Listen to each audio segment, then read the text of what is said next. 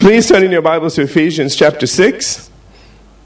We have been doing a series on spiritual warfare. I was wondering if I should do something different today, but because of the topic that we're dealing with at the moment, which is peace, I thought we could all do with some today. Amen. And begin the new year with peace. And this is the kind of peace that is God's peace. Let me begin by reading in Ephesians chapter 6. The Apostle Paul is writing and he says, Stand therefore. Now, can I just say, if he says stand therefore, means that not everybody stands therefore. Amen. There's a lot of Christians that are not standing today.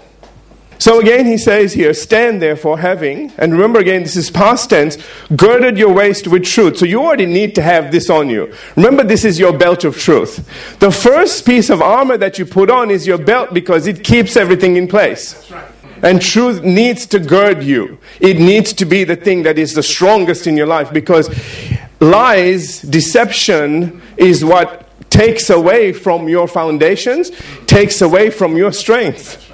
There's a lot of stuff that's being preached today that is not truth. And it sounds right, but it's not right. Can I say this to you? Let me just say this. Whatever you are encouraged to believe, you will believe. One of the greatest fights at the moment is bring in things that sound godly that are not godly that undermine your strength and undermine your confidence all in the name of God. And at the end you don't expect anything from God. And Jesus said it is faith that will move the mountain. Not doubt not unbelief not questioning. Do you hear what I'm trying to say? If we begin to identify this if we don't understand that it is faith that will do the impossible in our life, that will allow God to come and do what He wants to do, what He needs to do, what He desires to do. If we don't, that's why it says without faith it is impossible to please God. My question is, what are we having faith in? That God is a good God or a bad God? Let's just go to Hebrews because I want, you, I want to show you something and I want you to see it in your Bible. I want you to notice in Hebrews chapter 11 and verse 6, it says, But without faith it is impossible to please him. For he who comes to God must believe that he is and that he is a rewarder. People keep preaching that if you come to God, he's going to test you, try you, take everything away from you, and see if you still love him. Jesus said it's the thief that comes to steal, kill, and destroy. He said, I have come to give you life and life more abundantly. If we don't expect that, we'll never get that. If we don't expect it in our lives, then how can we ever distribute it out to other people's lives? People are looking for life. God is life. Do you know there's no darkness in Him at all? Let me say that again. There is no darkness in God at all. Do you know a dark thought is a bad thought? Absolutely. okay? A can't thought is a dark thought. Or God's going to take that away from you is a dark thought. Because God so loved, He didn't take, He gave. We love to preach that, but we never follow through on it.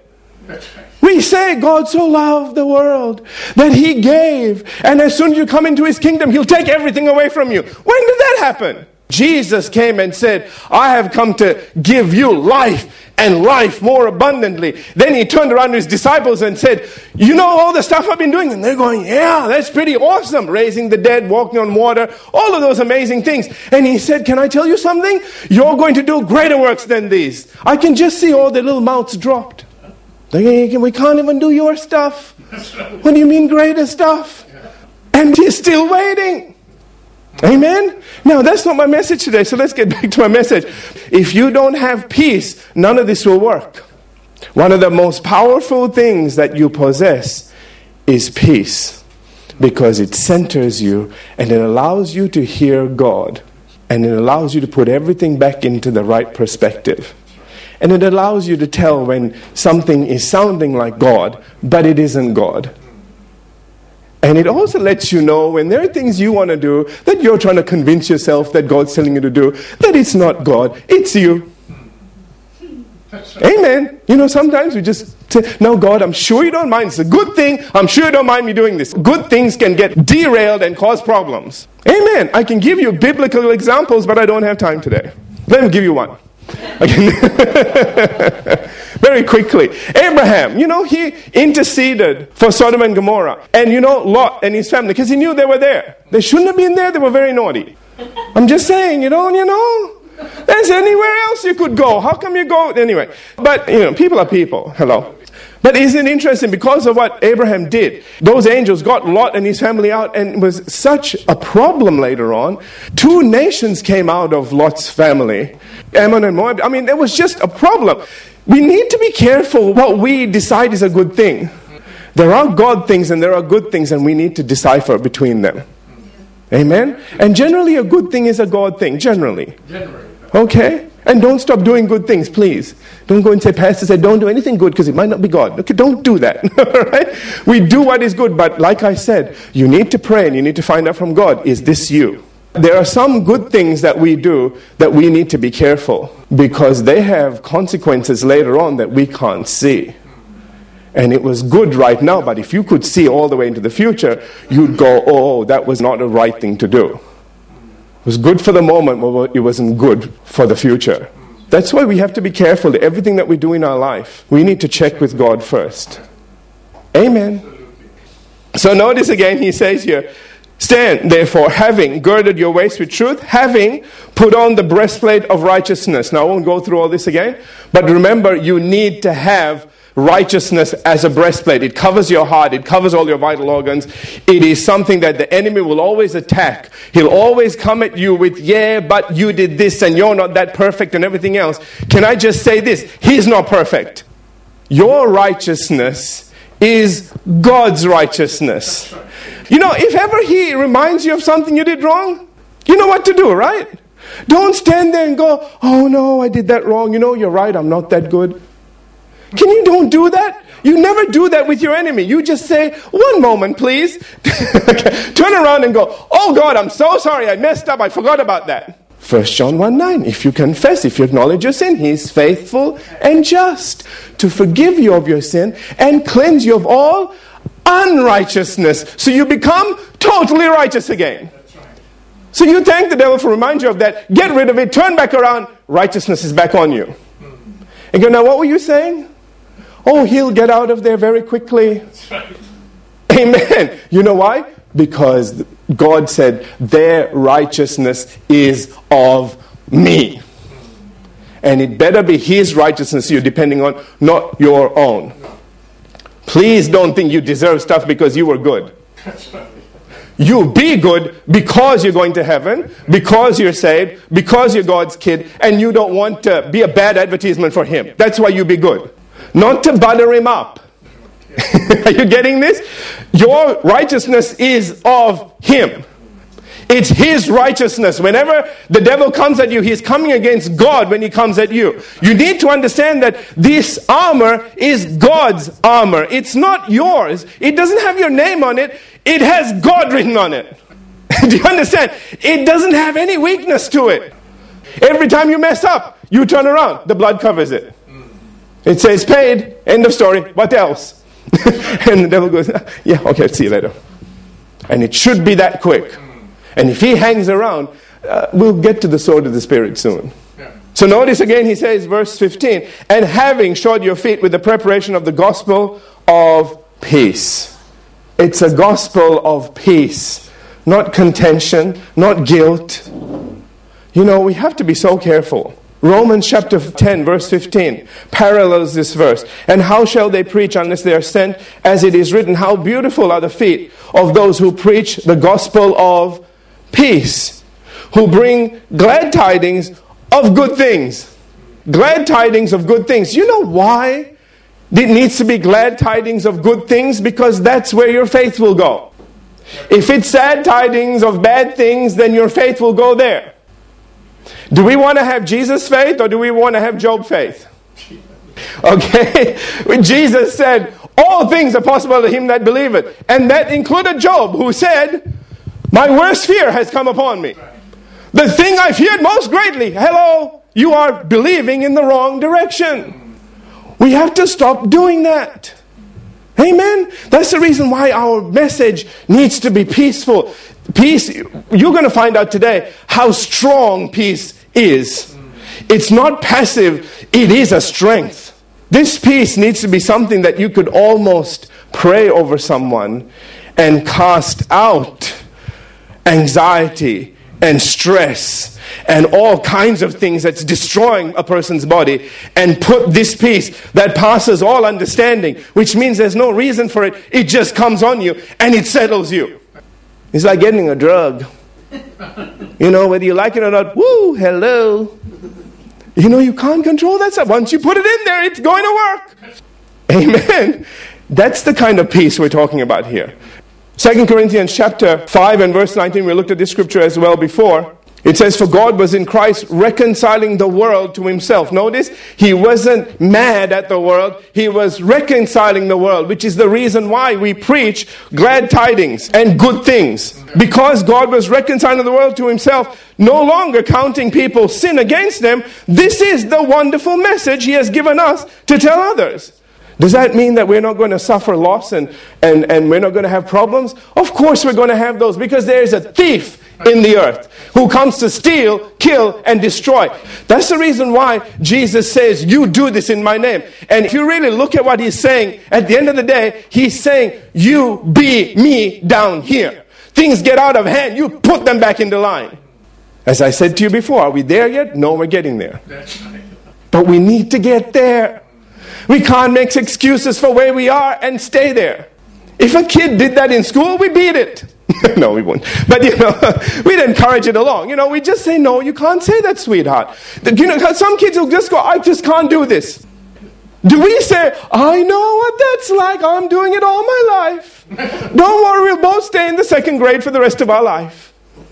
you don't do that. You say, come on, man, get back in there. You need to progress, you need to move on. Why do we excuse ourselves in faith in God when we hit a snag? Can we stop doing stuff like that? We don't expect it of our kids, but it's okay for us. No, God's not okay with that. But He loves me for who I am. Yeah, but He has a plan for you, and He made you perfect, and He needs you to get there now. You might have started imperfect, but the end is perfection. That's why we renew our mind and we become transformed. Romans chapter 12, verse 2. Do you understand transformation? It's the same word that was used when Jesus just started to glow on that mountain and he became as bright as the sun. That's transformation. That's glory. That's the glorious church that he is waiting for. Amen. We're not going to get there while we make excuses but we need to get there. And you know, sometimes it gets frustrating because you want to be there now. Because there are some things that we want to do right now. But don't stop. Just because you're not there yet, don't stop. Keep at it. Let me re- read a quote before we move on.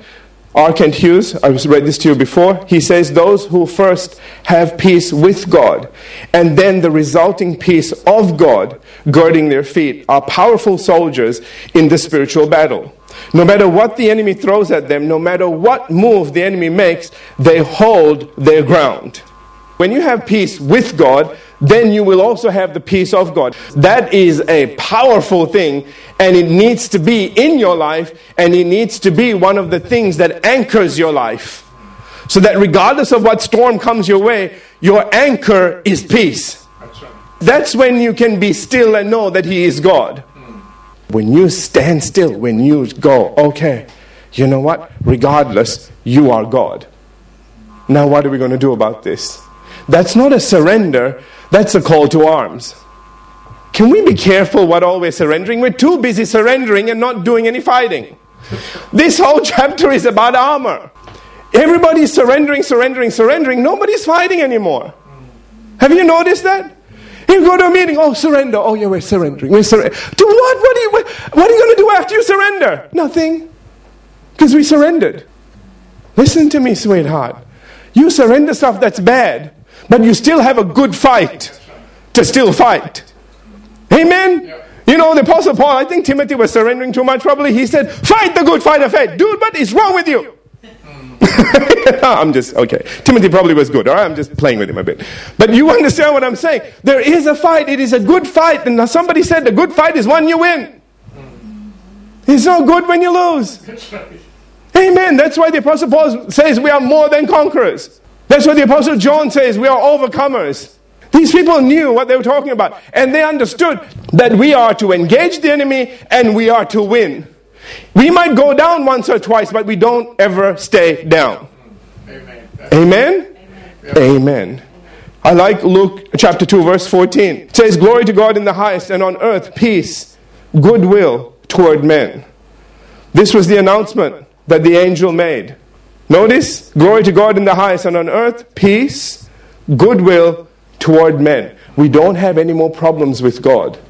There is peace toward us. And in Jesus, it came. That's the reason why he was going to leave his peace with us. I'm going to move forward. How much time do I have left? The word shod in the Greek refers to binding something very tightly on the bottom of one's foot, meaning that this gospel of peace was not to be a loosely fitting shoe, but one that is fastened to our foot extremely tightly. And the word preparation conveys the idea of solidity, firmness, or a solid foundation, meaning that in a spiritual battle, we need to be able to dig in and hold our ground. Whether it's to do with people opposing the gospel or demonic pressure to give up preaching the gospel of peace. Regardless of what's going on, we are to dig in with this peace. It's a peace that doesn't put up with garbage. It's a peace that, regardless of what's coming your way, it stands firm.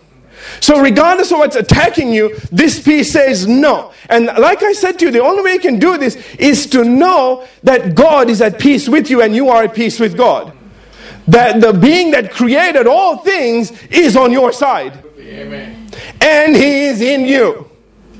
So, you have God on the outside and on the inside. Regardless of the opposition, this armor is more than able to carry us through to victory as long as we don't give up on God.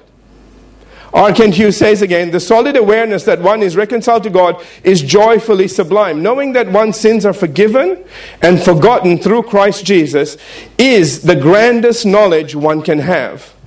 When our feet are shod and planted in this peace, we can stand firm against the greatest assaults of the enemy we need to know because we have been forgiven. See, this is one of the things that the enemy keeps using against us. He'll keep bringing up sins of the past. He'll keep bringing up things that we did in the past. Can I just say this? The person that caused you to sin is the one that reminds you of that sin. Don't let him win that battle. It's a game he plays, and if we're dumb and we miss that, then we'll stay in that. How dare he first tempt you? You know, he starts out by saying, Nobody's to know. Don't worry, nobody will see. Just do whatever you have to do. And as soon as you do it, he gets the loudspeaker and says, He sinned. Look, he sinned. He sinned. He sinned. Won't tell anybody that, that he was the one that caused that person to sin. No, no, no, no, no. We'll just point at the person who sinned. Jesus didn't play that game. Remember the woman caught in adultery? that was the game. That's why he turned around and said, I have one thing to say. You're all ready to stone this woman? Okay. Uh, by the way, where's the man? Because you can't have adultery by yourself. Anyway, let's forget about that for a minute because that's all messed up to begin with. so he turns around and he says, you, you know what? And isn't it interesting? It's adultery that he did this with. How many people in the body of Christ has fallen with adultery and the body never forgives them? Anyway, back to this he turns around and he says, You know, anyone that is without sin, be the first to cast a stone. Go on, go for it. He was the only one qualified to do it. He said, I'm not doing it. Who's perfect? Go for it. Now he stooped down and started writing stuff, and I can only imagine what he started writing. Anyway, probably the guy that was about to throw the stone probably wrote somebody down, somebody's name down there. He goes, Oh, he knows about my affair. Okay, I'm going. See you later. God knows. He always sees into the hearts of people. Amen. In fact, the Bible said that He knew what was in man.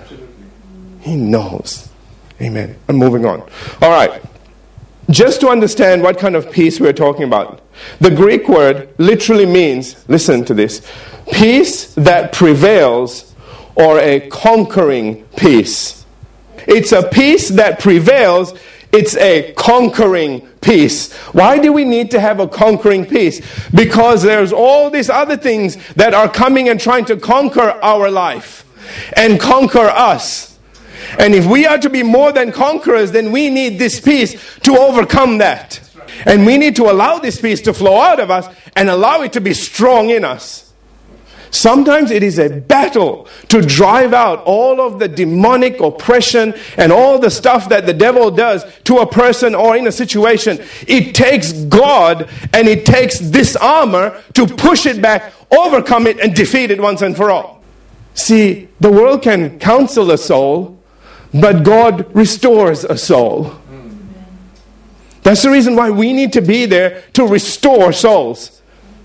I'll counsel people and I'll talk to people. But even in my counseling, it needs to be based in God and it needs to be everything that God has said.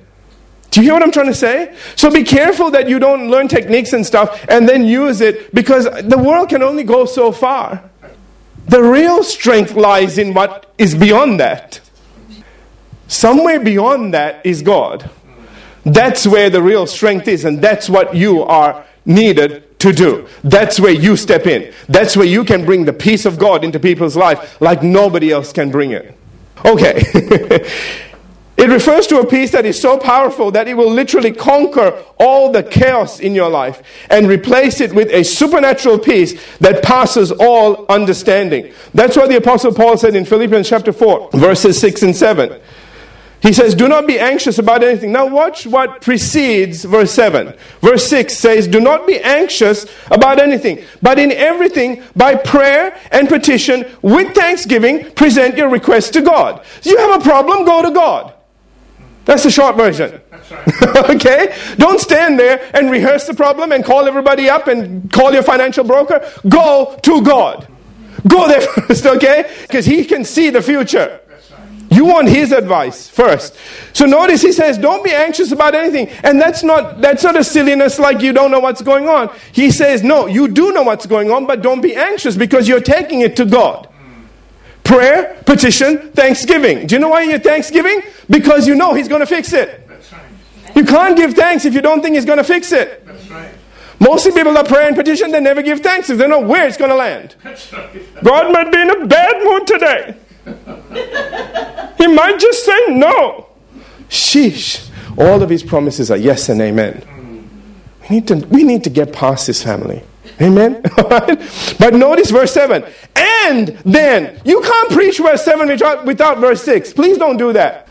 When you do this, when you give it to Him, when you expect a good result, then the peace of God which transcends all understanding, which means when everybody says you shouldn't be happy, you shouldn't be peaceful, you just, just say, hush, little child, hush.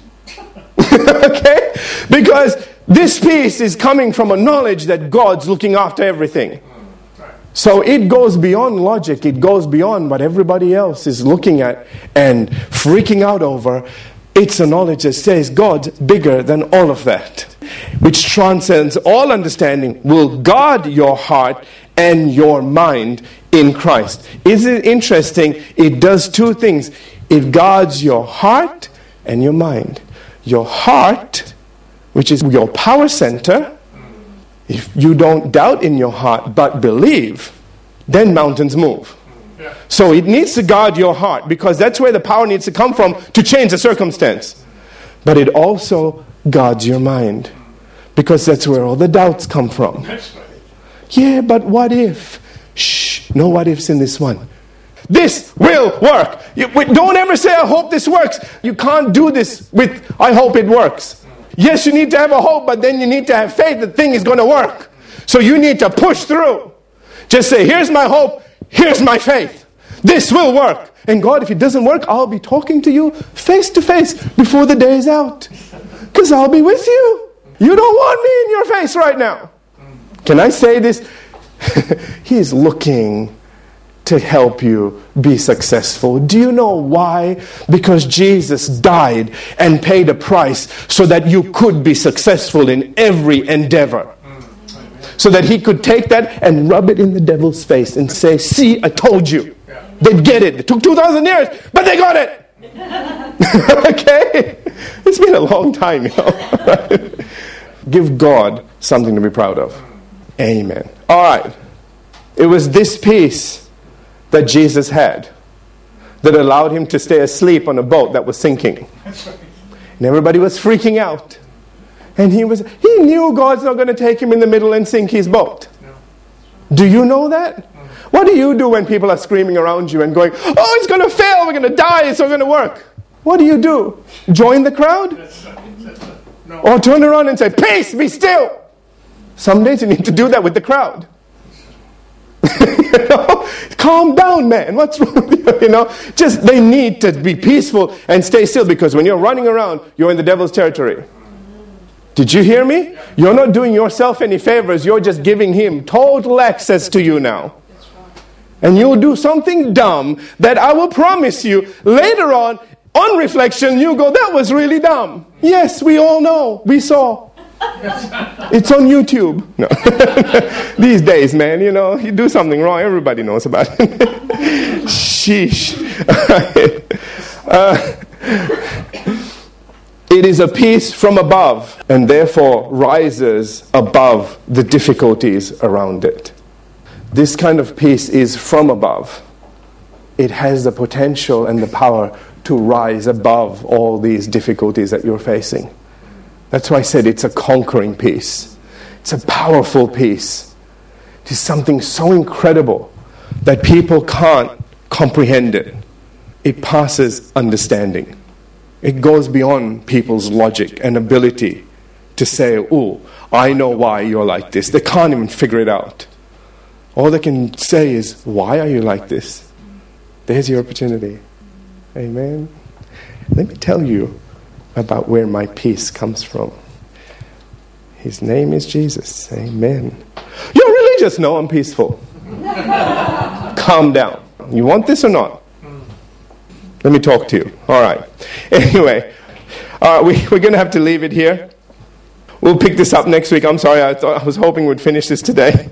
I don't want to rush through this because I think this is really important. And I want you to get this. And I want it to be a part of your life, a very powerful part of your life. Amen. Amen. All right. Let's have every head bowed, every eye closed.